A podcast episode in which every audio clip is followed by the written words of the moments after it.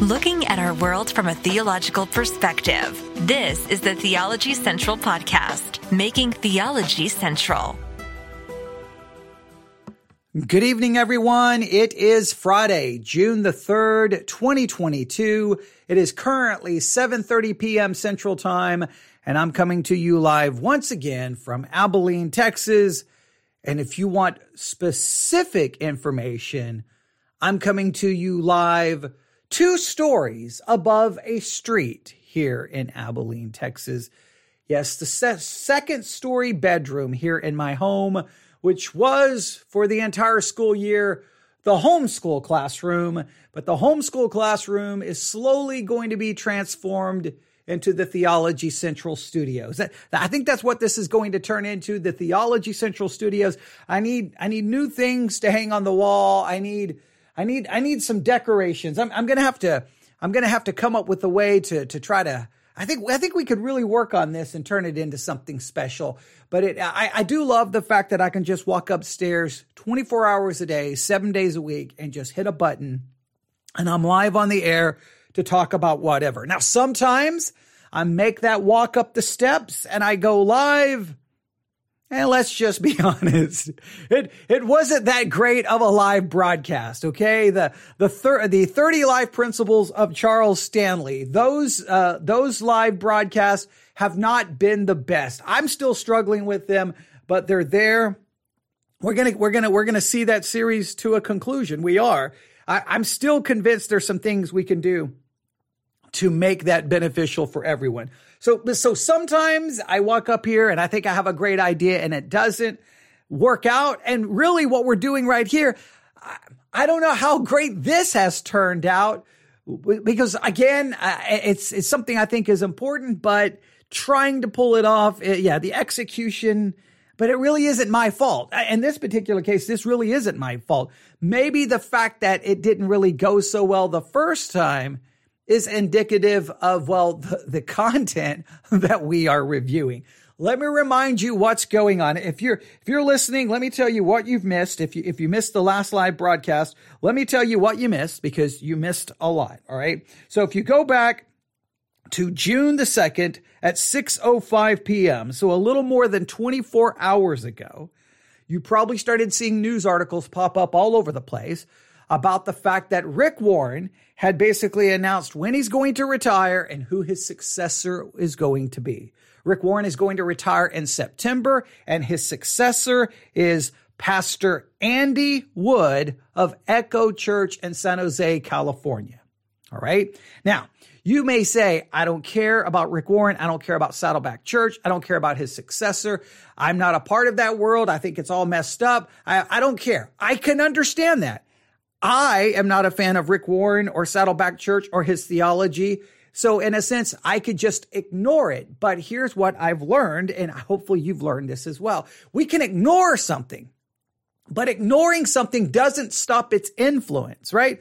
So many times Christians will be like, I don't care about that. I don't care. And the next thing you know, that's the thing that's influencing all the Christianity around you. So we have to get we have to all constantly be on the lookout for like, okay, that right there. We've got to pay attention to that because that's going to be an influence in the future. So I immediately, when I saw the story that, well, Andy Wood from Echo Church is going to be the successor, I'm like, I know what we need to do.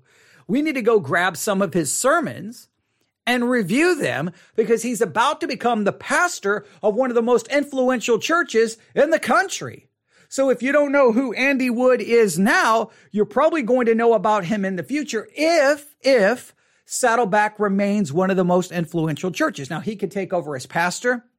The church could absolutely lose its influence and be kind of just kind of get thrown onto the heap of irrelevancy. It, it, it's very, it's very possible. But if he becomes a household name and the church maybe maintains its same, same level of influence or even grows, well, is isn't it good to kind of know what that influence is going to look like?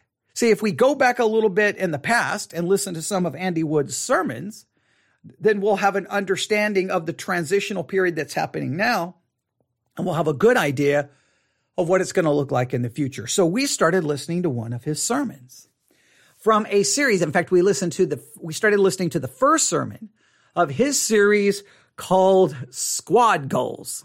Squad Goals. And that's this idea that you see a person or a thing and you're like, oh, that's, that's goals I have for my relationship. That's the goals I have for, for my friendships or, or my quote unquote squad. Now it's trying to use a, a very cool and relevant term which sometimes shows up as a hashtag on social media. So uh, once again, you can kind of see that Andy Wood wants to be one of those big evangelical mega churches that tries to be hip and tries to be cool and tries to be relevant. I'm assuming he's going to bring that right over into the life of Saddleback Church.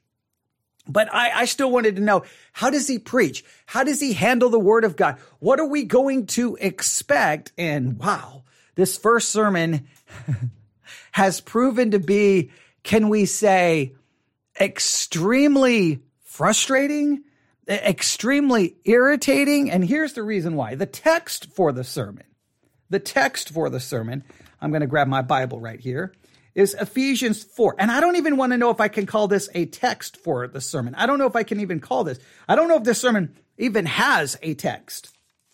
To me, the text here is just for show. And I know that sounds mean, but that's what it, that's what it looks like. But he quoted Ephesians chapter 4, starting in verse 11. And, and I quote Ephesians 4:11, and he himself gave uh, some to be apostles, some prophets, some evangelists, some pastors and teachers, equipping the saints for the work of ministry to build up the body of Christ until we all reach unity in the faith and in the knowledge of God's Son, growing into maturity with a stature measured by Christ's fullness. Now he, he's taken that and he's really tried, eh, eh, eh, every once in a while, he would talk about the church. He doesn't really expound or exegete the text in any way, shape, or form.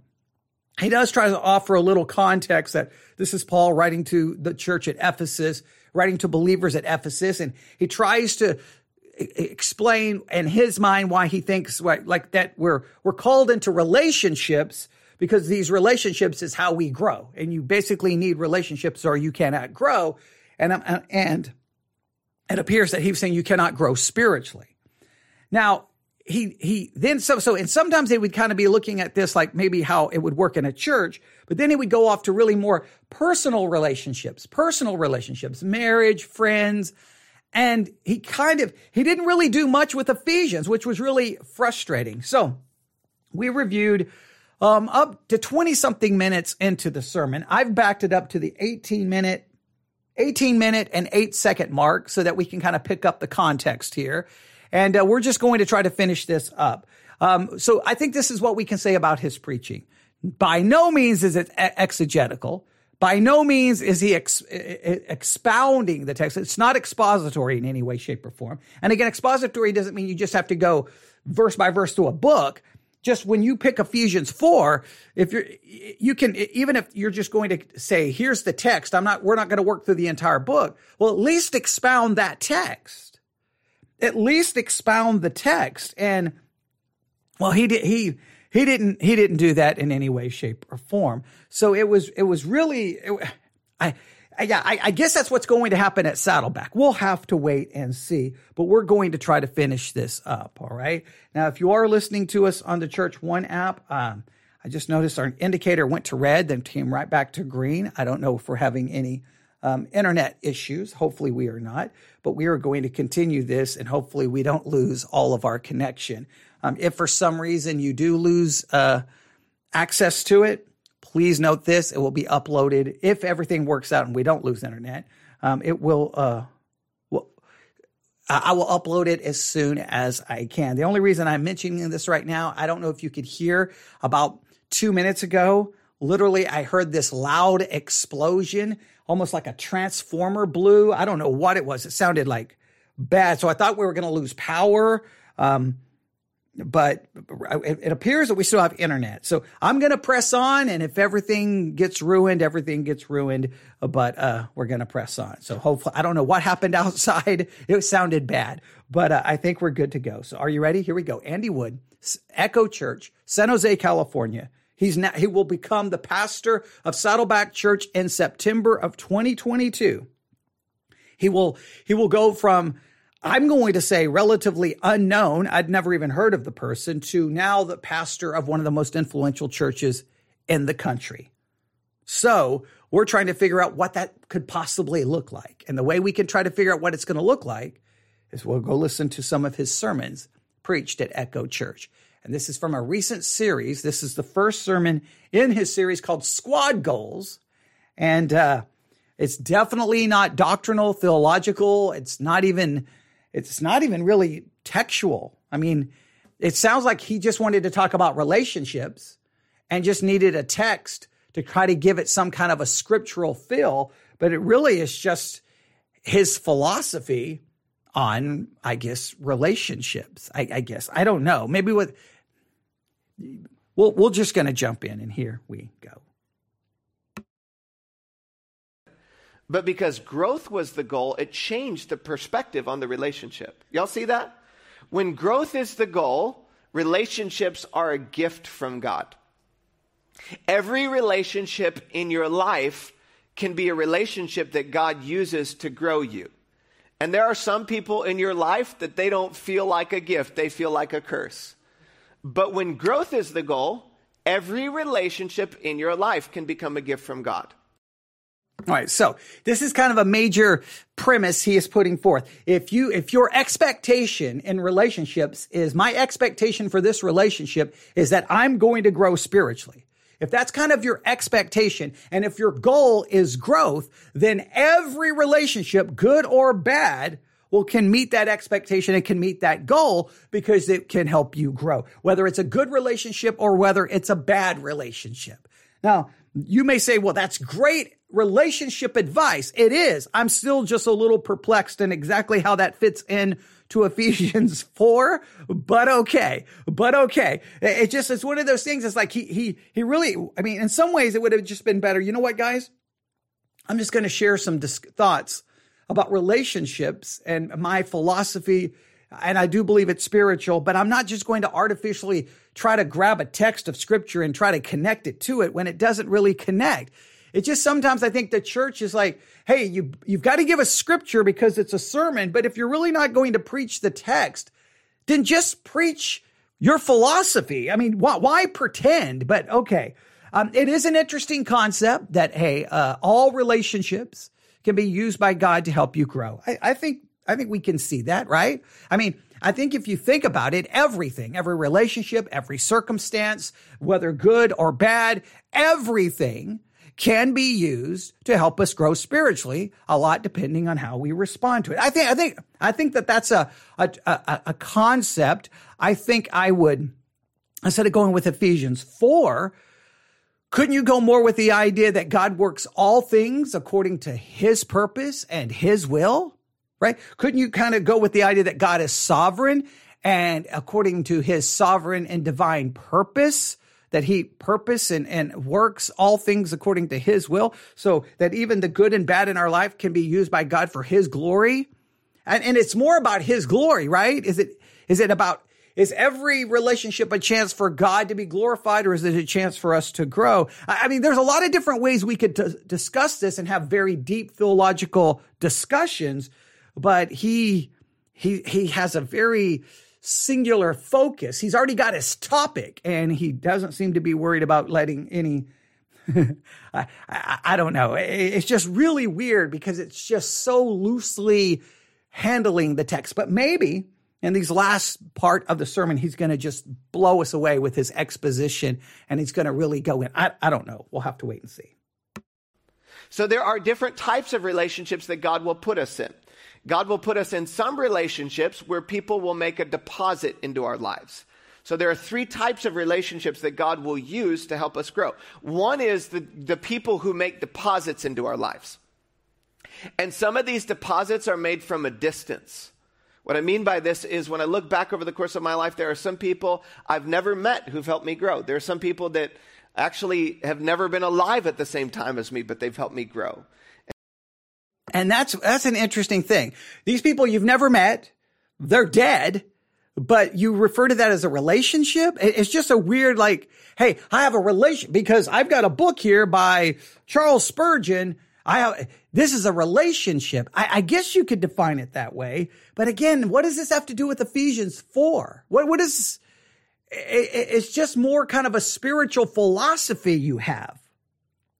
All right, but okay. So some relationships they put deposits in your life. They they they deposit something in your life, and and okay, let's continue. And they've written books, or I've heard about their story, and their life was a deposit into my life. And then there are other people that I've heard teach, or maybe they are alive and I've read their book and they help me grow through a deposit. And then there are other people that are making direct deposits. It's like when you have a, you know, direct deposit into your bank account from work, that that direct deposit is constantly helping you grow. It could be somebody that is mentoring you. It's somebody that you're in an accountability relationship with. It could be in a group here at Echo where there is a leader who's investing in you over the course of time. Again, this is why every week we're, we're iterating over and over and over again the significance and importance of groups because we need people in our lives who are directly depositing into us to help us grow. Okay, and, it, and we talked about this in the last and part one of our review. Small groups, small groups, small groups. It's the never ending battle cry of, of large evangelical megachurch types, multi campus churches, small groups, small groups. I won't go back through my never ending frustration with some of those concepts, but we, we, we will continue. And if I'm not in a group, if I'm not in relationships with people, I'll be frustrated with my church because I'll be like, well, the church is not helping me grow.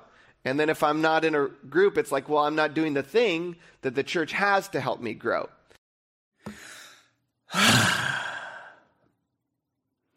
This is the constant refrain from big mega evangelical churches. It's the constant refrain. See, if you really want to grow, you got to be a part of a small group. Somehow the growth can't happen from the pulpit, right? It's the constant refrain. If you say, well, you don't go deep and you don't teach doctrine and you don't teach theology, they're like, well, we don't do that from the pulpit.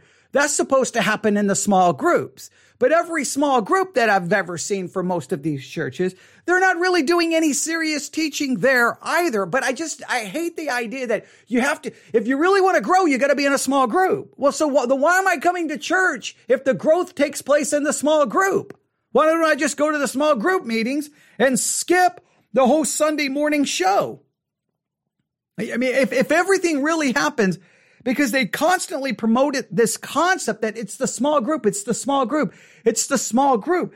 I mean, if, if I listen to the way that this is constantly promoted and, and shared and all of the sermons I listen to from churches all around the country, it almost comes across like, look, what we're doing here on Sunday morning, okay, it's nice, you know, it's showy, it's wonderful, it's great, but, but what you really need is the small group.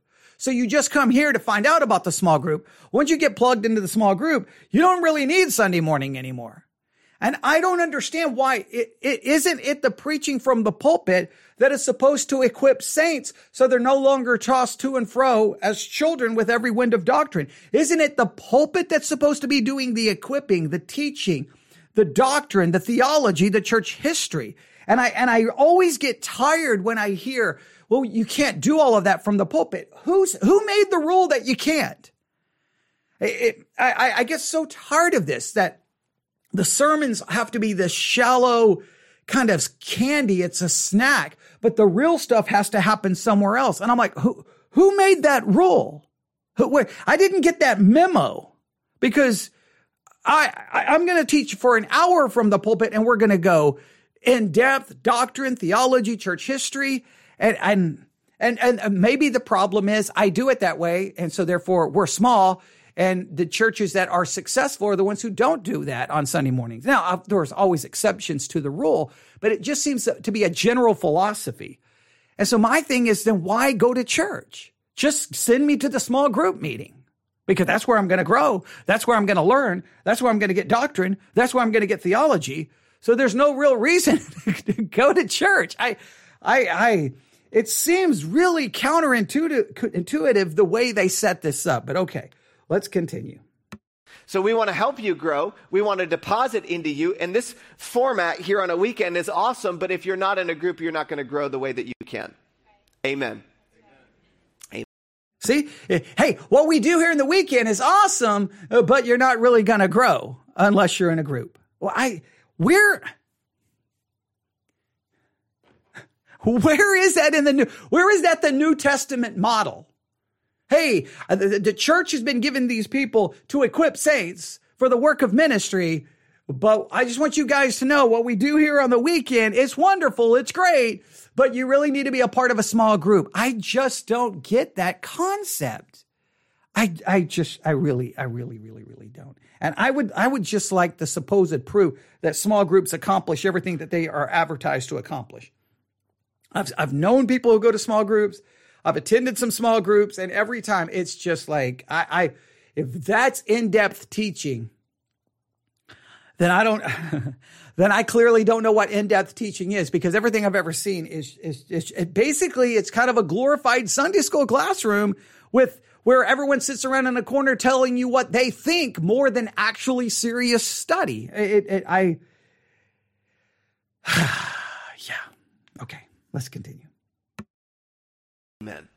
I like to amen myself every once in a while. Just so I just so I can feel good. All right. Second one is people who are difficult.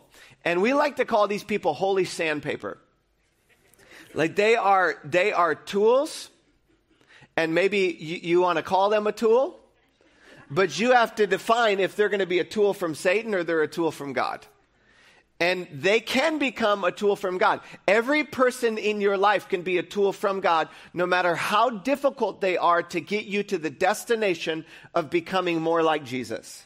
If growth is the goal and becoming like Jesus is the end game for us in our relationships, then difficult people can help us get to that goal. So you can just look at somebody and say, hey, thank you for helping me reach my squad goals. Thank you for your investment in my life through the difficulty that you provide. I wonder if there's somebody in your life that is like this, that you've been looking at the relationship and you've been frustrated because of the difficulty, but if you would reframe it through the lens of growth, it would change the way that you see the relationship. So there are people who are very, very difficult, and there are people who are hurtful. Maybe they've said some things to you. Maybe. All right, someone just said, wait, they can become a tool from God if I say so. Yes. All you have to do is like, hey, this person is really, you know, causing me all kinds of problems, but hey, you're a tool from God. And all of a sudden they become a tool from God. So I, I don't, I don't even know how this works with sovereignty. I mean, but my, my problem with this is I still, what does any of this, any of this have to do with Ephesians 4? What does any of this have to do with Ephesians 4? So literally, the, the Ephesians 4 text was show. It's camouflage. It's to make you think you're studying the Bible. We are studying the philosophy of relationship as taught by Andy Wood. This is a sermon of the philosophy of Andy Wood in regards to relationships where somehow he doesn't really get into God's divine providence, God's sovereignty, that, that someone can either be a tool of Satan or a tool of God. Well, wait a minute. If Satan is using the person, God gave Satan the ability to use that person. So would it still be God or I? Okay. I don't know. We, we can't ask too many questions, right? Because we can only ask deep theological questions during the small group meeting. All right. This is not, we're not listening to the small group meeting, right? The small group is where you get really deep about doctrine and theology. This is their, you know, Sunday ser- service. It's not circus, service, right? I know I'm being very, I'm being very, uh, negative, but I get very frustrated because I mean, like, there's a million questions I have here. So wait a minute. So, because if Satan is using the person and God is allowing Satan to use that person, then isn't Satan and that person ultimately a tool of God because God uses everything for his purpose and his glory? Because in the case of Job, right? In the case of Job, who Satan was there, but who God was the one orchestrating everything. So I mean, like, I, I, I just, oh man, this stuff just drives me crazy. I would not be able to survive in these kinds of churches. I would literally just, I would just end up they, they, they, what's wrong with that person? I'd be laying in the fetal position, sucking my thumb, going, mommy, mommy, get me out of here. Get me away from the bad people. Okay. That, okay. That's a little bit of hyperbole, but I, I just, this would just drive me crazy. I'm like, I got, is it, does, What does this have to do with Ephesians 4? And what are you talking about? Like, are we going to talk about the doctrinal theological implications of what you're saying? Okay. Hey, man, I got this person in my life who, who, I, th- I think they were a tool of Satan, but you know what? I realized that I was looking at it the wrong way and now they're a tool of God. Okay. So I, they just got, they just got, they changed teams all of a sudden just because you're, yeah, I don't know how any of this works. I don't know if they know how any of this works. They just, it just seems like they have psychological psychology of relationships and they just need to add some spirit, some spiritual language to it so it sounds Christian. That, that, that, that, sounds like what, what they're doing. And look, it's okay to say, hey, today we're going to talk about some, some of my philosophies about relationship. And I, and we're just, that's what we're going to talk about. Just say that. But this is supposedly, I'm learning something about Ephesians 4 here. I don't have a clue what I'm learning about Ephesians 4. There's somebody that's wounded you from your past. And it doesn't excuse the wound to actually let God use that wound to help us grow. God can, God can take every relationship in our life and He can leverage it to bring us to the destination that He has for us. Jesus. He can or He does. God can is very different than he does. He can, but the determinant factor of what he can or cannot do is my response. That seems to be the, the philosophy. Hey, God can use this as a tool for your spiritual benefit, but it all depends on how you respond to it. So that's different than God will it's that God can do it, but I'm the one who determines what he can and cannot do. You see, that raises lots of questions about God's divine providence. I mean, this gets back to major theological issues, but you cannot have these theological questions because it's not small group. Use Judas to accomplish the purpose that the Heavenly Father had set out for him. So God can use any relationship in your life. The third one is that people, these are people who are dedicated to us. God intentionally places people in our lives that help us in difficult times, that stand with us. And maybe they're not the person that tells you the truth or gives a deposit, but they're just there to support and encourage you.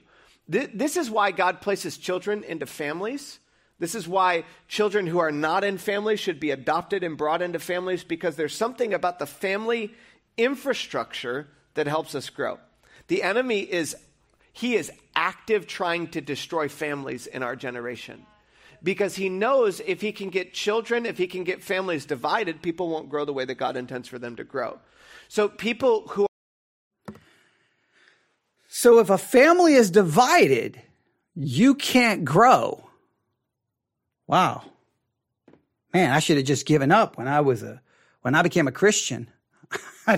I mean, there was no way I was going to grow spiritually because my family was an ultimate train wreck. It put the uh, dysfunction in dysfunction. I mean, I mean, it was, I mean, it was abusive, insanity, crazy beatings, horrible things that took place. So there was no way for me to grow spiritually. I mean, like that. that hey, if you're in a family that's broken, you can't grow spiritually. What? Wait, what? Time out. Time out. How can you say that? Yes, if you're in a good family environment spiritually, it may obviously make your spiritual growth helpful, but you can't, I mean, that just, oh. Look, some people can't, some people can't just change the family unit they're a part of. Hey, if you're in a bad family unit, I'm sorry, you just can't grow. Oh, oh, I bet you can overcome that if you join the small group of Echo Church. Yeah, okay. If I sm- if I join the small group, that will cancel out the negative impact my broken family. I, mean, like I, I still don't know any of this has to do with Ephesians 4. But I just don't like being told you can't grow spiritually if you're in a broken family. Because I had significant spiritual growth during that time. Because wait a minute, I thought your previous point was that even if you're in a relationship that's very negative and bad, it can help you grow. Well, if you're in a broken family that's divided, can't that be used to help you grow? Now you're saying if you're in a broken family, you can't grow. But I thought you said if you're in a bad relationship, it helps you grow. So can we keep it consistent? Does it help you or does it hinder you? Because if you're in a bad relationship and it helps you grow, the epitome of a bad relationship is when you're in a totally dysfunctional, broken family. Wouldn't that be really help me grow? Wouldn't that really, that's more than sandpaper. That's a hammer. Like, like, wouldn't that really help me? Like, I, I, I don't know. Uh, Okay, yes. Plus you have to tell God he can use it for your better, otherwise Satan will use it. That's true. So I got I got to make sure I tell God, "Hey God, God, hey this relationship right here. Hey, you can use this one. You can use this one." Okay, you I I I don't even understand anymore what is going on. And remember, this is supposedly Ephesians 4, ladies and gentlemen. This is supposedly Ephesians 4. And remember, this man is about to become the pastor of one of the most influential churches in the United States of America. And we can't understand why Christians don't have a theological, they're theologically illiterate, biblically illiterate, and don't have a biblical worldview. We can't seem to figure, I, we can't, we, we do all of the surveys and we can't figure this out. And while the conservative churches that may actually have good doctrine and have good preaching, they're running around going, the, the danger to the church is critical race theory. The danger to the church is liberals. How about you just look at what's going, the, no, the danger is inside the church. It's this, whatever this is. Therapeutic deism is, is that what I think? Uh, Chris Rosebrough may have been the one who who I first heard use that term. It's therapeutic deism, or maybe it was the White Horse Inn. I don't remember. I heard it a long time ago. This, this is just kind of a, a deistic therapy session. Now, I'm not saying some of these principles aren't worth talking about, but you, he's not in any way backing up any of this from a scriptural mindset. He's just, okay, here's God and Jesus, and I'll just throw in Jesus, Satan, God to try to make a point without rather, without doing anything to justify or, or prove the point from an actual biblical point of view. Are dedicated they support, they encourage. Sometimes dedication is boundaries. Sometimes dedication is infrastructure. Sometimes dedication is staying with you when everybody else is leaving you. God will use people like that to help you grow. I love this frame because it can help me look at the different relationships in my life and say, okay, this is a deposit relationship. This is a difficult relationship. This is a relationship that God wants to use to help me. I'm dedicated to them, they're dedicated to me.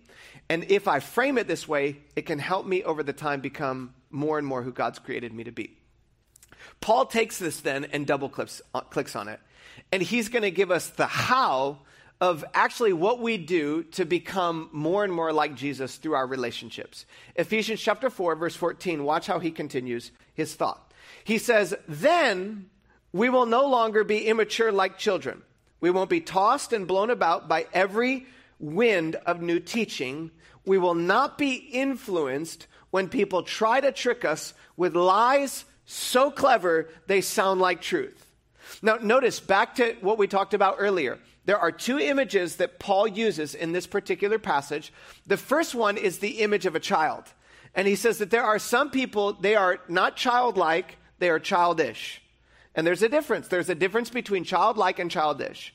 Jesus said one time, unless you become like a child, you won't enter into the kingdom of God. This is not what Paul's talking about. Jesus was talking about a childlike faith to trust God, to receive, that children have joy. That's different than childish. Childish is an emotionally immature response to situations where we don't get what we want. And Paul is saying, when you grow, you will no longer be childish and no longer confused, no longer tossed back and forth like a ship a ship that is blown around by every wind that comes at them. And we know people like this. It's like the idea of the day person. You know anybody like that? Constantly pursuing a new idea. Oh, here's New Age. Oh, here, here's Buddhism. Oh, here's a different religion. And they're constantly all over the place, not grounded. Paul says you should be grounded in truth. And over time, if you're grounded, you'll grow. Yeah. These two images are really powerful. That okay, how do we get grounded and how do we grow? All you've given me is that I've got to see relationships and I've got to tell God which part of these relationships need to be a tool for him. No, the, the, the grounding and the growing is the ministry of the church to equip you. And that equipping takes place through the teaching of God's word because the people that, that was given to the church are all, in a sense, teaching offices, apostles, prophets, evangelists, pastors, and teachers to equip the saints for the work of ministry. It's through the equipping which comes through the teaching of God's word. That teaching helps us grow spiritually. This is not about growing in our relationships. Growing spiritually, yes, I guess then that would have a, an impact on our relationships, but this is growing and that we're no longer tossed to and fro with every wind of doctrine, right? So this, this happens through the preaching of the church. He, he's, it, the text seems to be emphasizing it's through the teaching of God's word that equips you so that you grow and you're not tossed to and every, to and fro with every wind of doctrine. He's almost replaced the preaching of God's word with relationship. Relationship is what do, does this. Not God's word, it's relationship. He's literally replaced God's word with relationship and relationship is now the effectual thing that helps you not be tossed to and fro with every wind of doctrine and how you will not, uh, you will, you will, uh, leave your immaturity behind. It's not the word of God. It's relationship. This is so very subtle. He's literally replaced the word of God with relationship is the key to growth. Not the teaching of God's word, but relationship. I don't know if you've caught this and maybe you, maybe you think I'm wrong and that's okay. You can correct me, but that's what I feel has happened here. Help us understand what does it mean to become the person that God wants me to be? Now, Paul is going to continue and get even more practical to help us understand how we do this and what this looks like. He says, instead, instead, what we will do, we will speak the truth in love, growing in every way to become more like Jesus, who is the head of his body, the church. Let me read that line one more time. All minds engaged right here, all hearts engaged. This is important. This is, this is the ultimate formula that God gives to us to grow in community. He says this Instead, we will speak the truth. We're not going to be immature. We're not going to be blown around by every wind that comes at us, by every news article that we read, by everything that we see on social media. We're going to be people who are planted. Instead, what we are going to do is we are going to speak the truth in love, and we will grow as a result of that more and more like Jesus, who's the head of his body, the church. He makes the whole body fit together perfectly as each part does its own special work it helps the other part grow. Notice that? As we all do our work and we're connected to each other, we're helping each other mature over the course of time so that the whole body is healthy, growing, and full of love. So that the whole body is healthy, it's maturing, and there is a kindness about the community. That's what Paul says is the goal, is that we would help each other grow. And you know that this is working when there's health, when there's multiplication, when there's growth, and there's love. You can tell if a church is healthy based upon the community. You, you can walk into a room of people and you can feel if there's love, there's anger, there's selfishness, there's judgment. There are people that are pouring out their lives for one another. And you know what's interesting about this is oftentimes we, we as a church, if you're new here, you probably never have heard any of this, but we'll, we'll, get like a criticism like, oh, Echo, Echo just has so many people who are new to following Jesus and are just immature in their faith.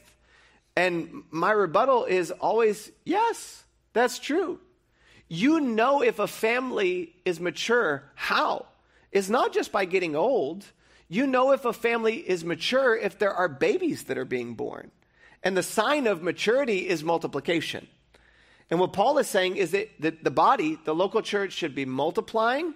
It should be growing in information, wisdom, and knowledge. And there should be people who are at all different places in their journey of faith spiritually. People who are new to faith and people who are longtime followers of Jesus.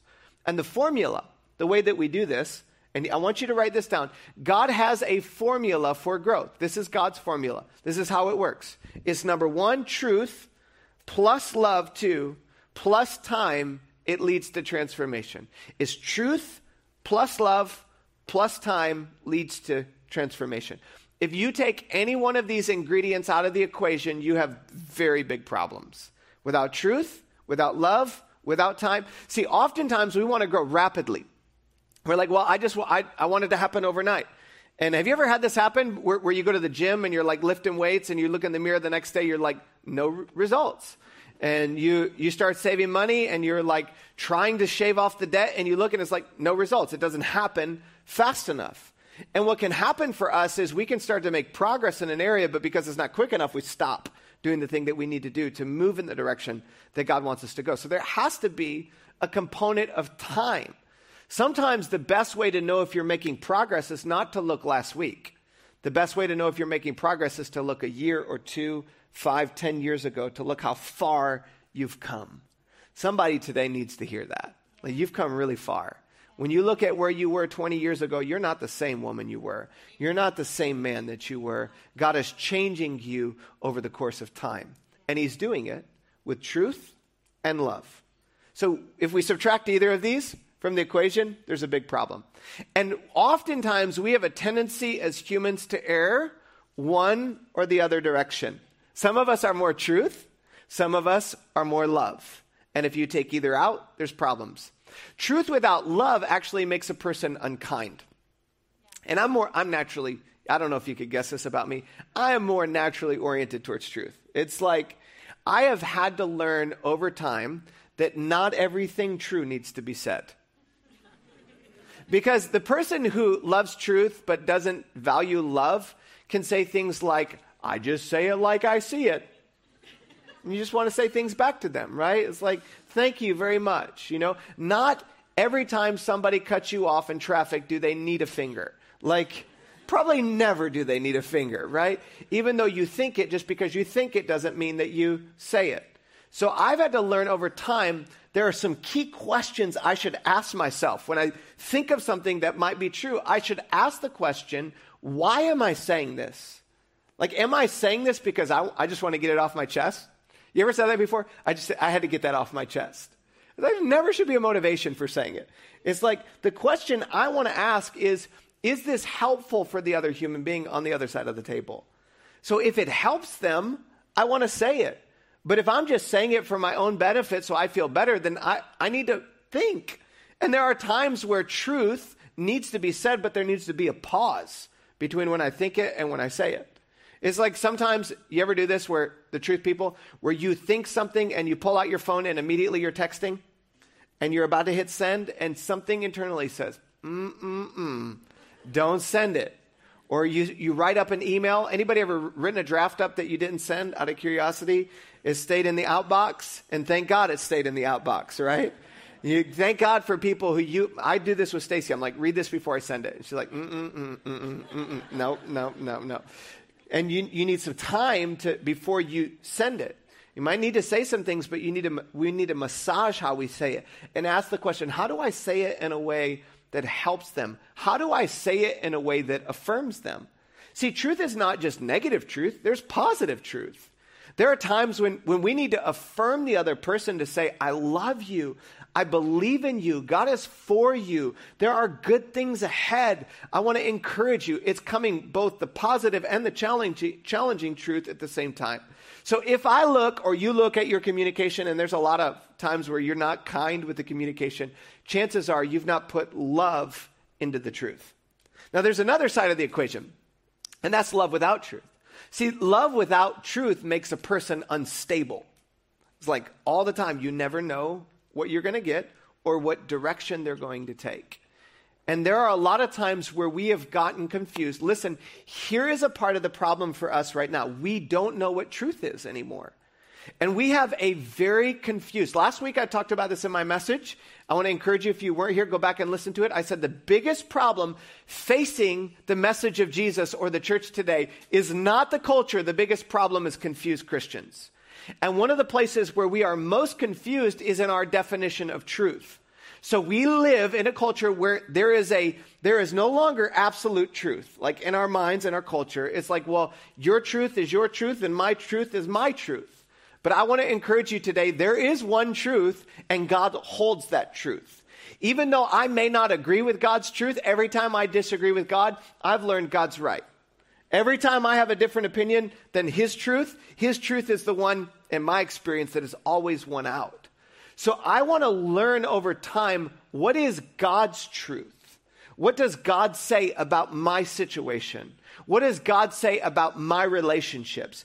I am under authority. If I'm in relationship with Jesus, I'm not under my own authority. I'm ultimately under his authority. And my authority that he's given to me has been commissioned, but I ultimately submit to Jesus. He's the one that is in charge. And his word, the scripture, this book right here is useful. It is useful to guide and direct. It is the authoritative word of God. So for those who follow Jesus, we are under submission. So many times we read the Bible and we're like, "Oh, I, am the Bible. I'm judging what the Bible says about my life." And so I look at the Bible through the lens of, "Well, I'm I know I live in the 21st century. I am I'm, I'm mature. I've lived through all these generations, and I've got this new perspective on the Bible. But in reality, I'm under this. So when I look at it, it's the one that tells me whether or not I'm right, not me telling it whether or not it's right." Second uh, Timothy chapter 3 verse 16. You can clap for that. You can clap. Now, he's making some interesting points and some of these may be even very valid and strong points. But it's this weird like uh, uh he he jumps back in and reads a couple of the words in Ephesians to give you this impression that you're this is what drives me crazy. It's giving the impression that we're, hey, we're actually studying Ephesians 4. Hey, we read a little bit of it. Then I just talked about everything else other than Ephesians 4. Then I came back to Ephesians 4, tried to then tie it into this discussion about truth and love. And it does speak of truth and love. It does by speaking, but speaking the truth and love. But he spent most of this sermon is about relationships, relationships. So the equipping happens through the teaching of God's word. That's how we're not, we're, we're not tossed to and fro with every wind of doctrine because we are learning right doctrine. Where do we learn that right doctrine? Doctrine from the ministry of the church, from the preaching and teaching of the church. He subtly ignored that aspect of it, turned it to relationships, and then basically said within these relationships, if we're going to grow, we need truth, we need love, and we need time. Okay, but he brought it back to the relationship concept. Now, you could talk about that as the church preaches the word of God to equip people. They have to speak truth, but there also has to be an element of love. You could talk about that from that perspective, but he, he just grabs parts of it. And it, it still seems that the main emphasis he's placed is that this all happens in relationship not through the preaching and teaching of God's word from the pulpit, which is, and so therefore, in his mind, you have to be in a position where you have relationship. So it's not the preaching of the church that does this. It's small groups where you develop the relationships. And it's because of those relationships that therefore you become no, no longer children tossed to and fro with every wind of doctrine. So the solution is small groups where you develop relationships. So therefore you grow and you're not tossed to and fro without every wind of doctrine. He, he completely removes it really from the element of the church and the preaching and teaching of the church.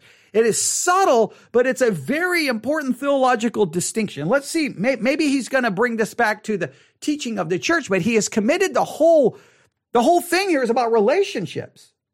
In fact, the name of this message is reframe your relationships. This is about relationship, not about the ministry of the church. For that, my wife said amen, and she was, she's my amen corner. Paul says, all scripture is God breathed and is useful for teaching, rebuking, correcting, and training in righteousness so that the servant of God might be thoroughly equipped for every good work. Now, here, here's a challenge that we face. It is not only confused in our culture what truth is, but it is increasingly hard to disagree with other human beings. And last week I said a lot of this plays in because of cancel culture. I can cancel you if I don't agree with you. And did you know that when I don't have truth or love, go back to the equation, the absence of truth and love makes me both unkind and unstable. Now, I know you don't want to be unkind and unstable. You want to be planted. You want to be strong. You want to be courageous. You want to be firm in your convictions. And this happens through truth and love. And what the enemy is doing is he is removing our ability to have difficult conversations and to speak truth in our generation. So you and I have a challenge and an opportunity at the same time. It's to learn to speak truth, to be planted in truth, but to say it in a way that comes from a heart of love. And if I don't understand truth, I can't speak truth. But if I don't know the love of God, which we're going to talk about next week, if I haven't encountered the depth of God's love for me, I can't convey love when I speak truth. So many people, they, they, know this book, but they speak it arrogantly, they speak it from a heart of pride, and they're not doing it from a place of love. We need both in our lives. We need truth and love, and we need to walk in those, and when we do, we can help each other grow. It's kind of like one of the biggest ways that we can know whether or not we are maturing is based upon how we respond to truth when truth comes at us.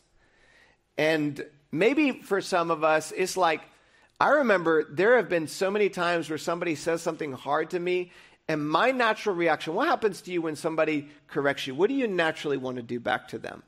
You'd be like, I'm right, you're wrong.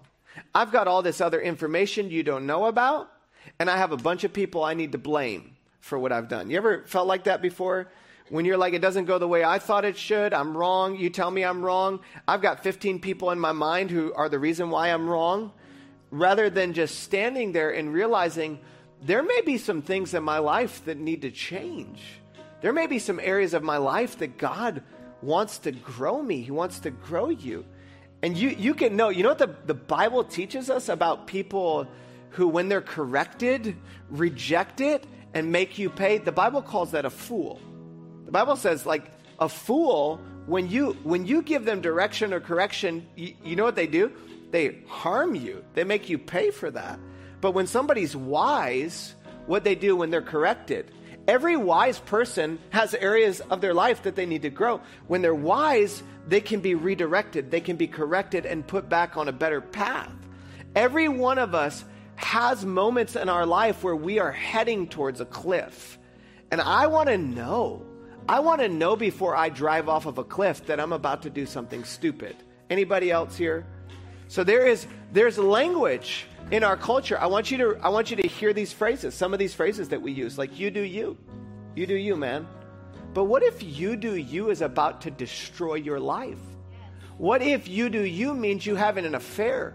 What if you doing you means that you keep looking at pornography for years and staying in bondage? I don't want you to do you if it's going to ruin your life. I want you to be you. God made you to be you, but I don't want you to do you if it's going to kill your life.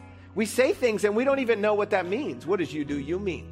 It's dumb. It's just stupid. I'm not saying people who say you do you is stupid, but the phrase is stupid. Amen. It's okay. It's okay if you don't agree with me, uh, um, but I'll amen myself. Amen. There's, there's, there's another one too that we say love is love. Well, what does that mean? Like, how do we define love? If there's no definition of love, it's a circular, you know, you understand logically, it's like love is, love is, love is, love is, love. What does that mean? Well, actually, Jesus said, this is how you, this is love that Jesus, the Son of God, would die for our sins, that he would conquer the great. This is love.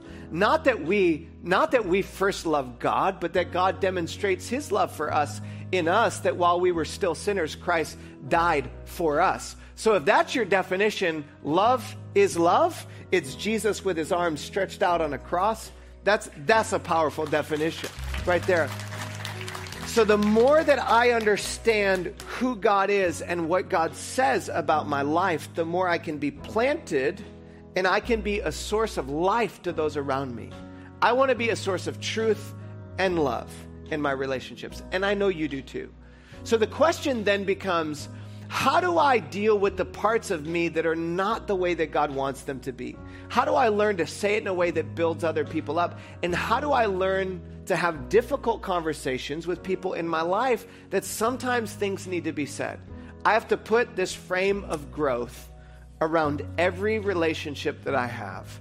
and let God use the relationship to help me and help you become more and more like Jesus. So I want to give you one question, and I want to ask you to reflect on this question this week. Take it back, write it down in a journal. The question is what one interaction from the last week was God using or does God want to use to try to help you grow? And God wants to take whatever it is that you've been through. Maybe it's somebody that mistreated you and you didn't like the way that you were treated. Maybe it's a moment where you need to have a difficult conversation and say some things that need to be said. Maybe it's God helping you learn how to say it in a way that's loving. Maybe it's you learning how to not have a knee jerk reaction every time somebody gives you feedback.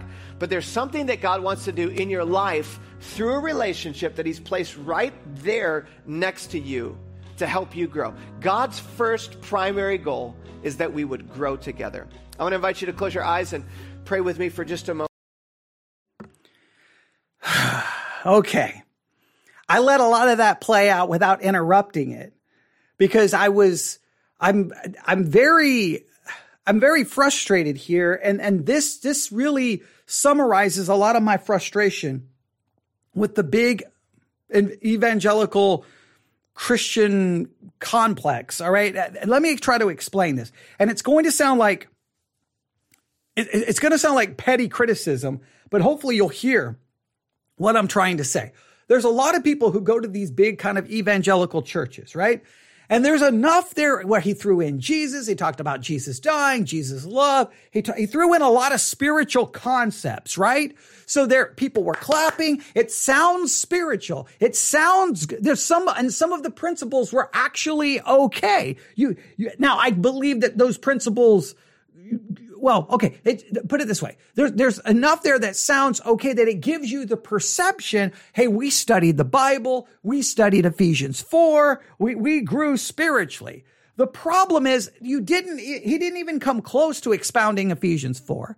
And in a roundabout way, Ephesians 4 is like, here's what the church, here's what's been given to the church. Here's what the church is supposed to do. And he, and he replaced what the church is supposed to do through the preaching of God's word. So really what God's word is supposed to do, the church is supposed to take God's word and preach it so that you grow and you're no longer tossed to and fro with every wind of doctrine and that Christians are equipped to do the work of ministry. He, he kind of took a passage about what the church is supposed to be about replace God's word and replace the church with you as an individual, and that this is supposed to take place in relationships. That is subtle, but it really destroys the concept of the passage. So no matter how spiritual something sounds, if it really replaces the key element of the passage, that's not a good thing. That's subversive. That is bad. Ephesians 4 is saying that God gave these offices to the church for the proclamation of the word so that Christians will grow and be equipped to do the work of ministry, no longer children tossed to and fro with every wind of doctrine. How does that happen? Through the word of God. He was like, Hey, it's not so much the word of God. Now he, he kind of came back and said it is the word of God. He just said it's truth, but it's truth and love, but it now happens in groups. It happens in relationships, not, it, he kind of took the, what the passage was about and try to use it for his idea of relationships. Now, what's interesting is I don't really know the thesis of the sermon. Now, I've, I've been guilty of this where I have a certain, pers- I have a certain thesis in mind. And by the time the sermon is over, I end up realizing I left the thesis of the sermon. So all pastors, I, I'm not being super critical there, but what's, what's the thesis of the sermon? Relationships, relationships, relationships. I mean, it's called reframe your relationships. So it sounds like he, that you need relationships to grow, but if you're going to grow in those relationships, you got to think about the relationships the right way, and you got to basically tell God that He needs to use this relationship to help you grow. And it, it, I, it's just a, a bizarre thing, but it, it's, it's so frustrating because there is some spiritual points there. Like if you took some of those points he wrote down, you're like, okay, let's take that point. Now let's go work on finding scripture that would support the concept. Maybe, maybe we could get somewhere, but he didn't do that. He just took like, well, Ephesians 4. I mean, it's so bizarre. So in Ephesians 4, well, it talks about speaking the truth in love. Let us grow in every way uh, into him who is the head. So it does talk about speaking the truth in love. Okay. Now that's some interesting concepts about here's what happens if you just speak truth and you don't have love. And here's what happens if you speak love without truth. That's, that, that is worth exploring. But he, he so made that the emphasis that he again removed it from the context of Ephesians 4. Ephesians 4 is written to, in fact, if we go back to Ephesians 1, um, uh, Paul, an apostle of Jesus Christ by God's will, to the faithful saints in Christ Jesus at Ephesus. He's writing to the church at Ephesus. And so then, if you go to Ephesians 4, if you go to Ephesians 4, all right, um, and then we immediately have the ascension of Christ. And then we know, know that he gave some to apostles, prophets, evangelists, and pastors and teachers. That is to the church. And he gave these to the church, equipping the saints for the work of ministry to build up the body of Christ until we all reach the unity of faith and the knowledge and the Son, growing into maturity, stature measured in Christ's fullness, that we will no longer be little children tossed by waves and blown around by every wind of teaching and human cunning and cleverness and the techniques of deceit. So uh, it he. The, the, the idea is that he almost basically said the church doesn't do it, small groups do it because his emphasis here is on relationships. So relationships is the key to growing and no longer being a, ch- a, child tossed to and fro with the wind of doctrine. And my argument is no, it's the preaching of God's word that accomplishes that in the church. So, uh, See, th- this is one of the things you, there, there's some things there you can't say, well, that's just like, this is what sometimes bothers me about people who go to these big kind of evangelical churches. It's like, on one hand, you can't always just say, that was heretical. Now, sometimes you can. And that's always good because at least it's easy to identify. But in other cases, you're like, it's not exactly what was said was the problem. It's what wasn't said. It's how the text wasn't handled. It's how the text was manipulated. And in this particular case, the subtle thing is it's the, it's the teaching and the church, which is he replaced with relationships. There's the first sermon that we have reviewed by what will become the pastor of Saddleback Church, the most influential church, one of the most influential churches in the United States. That's what's going to go there. I, you're not going to get in-depth teaching. You're not going to get exposition of scripture, but did you get that? I mean, you know, I, I don't know. Would, would, how much preaching of Rick Warren did you hear? Is, did Rick, was Rick Warren more? I, I don't know. Is this very similar to Rick Warren? You could draw your own comparisons there.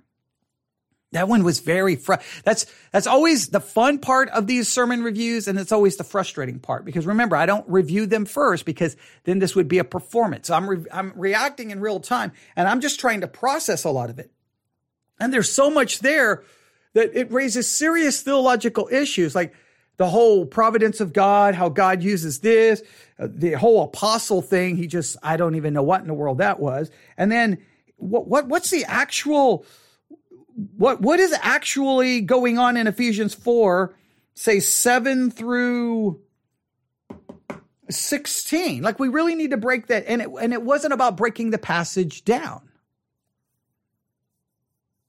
And I don't even really I, I guess his thesis was relationships is how you grow. Relationships is how you grow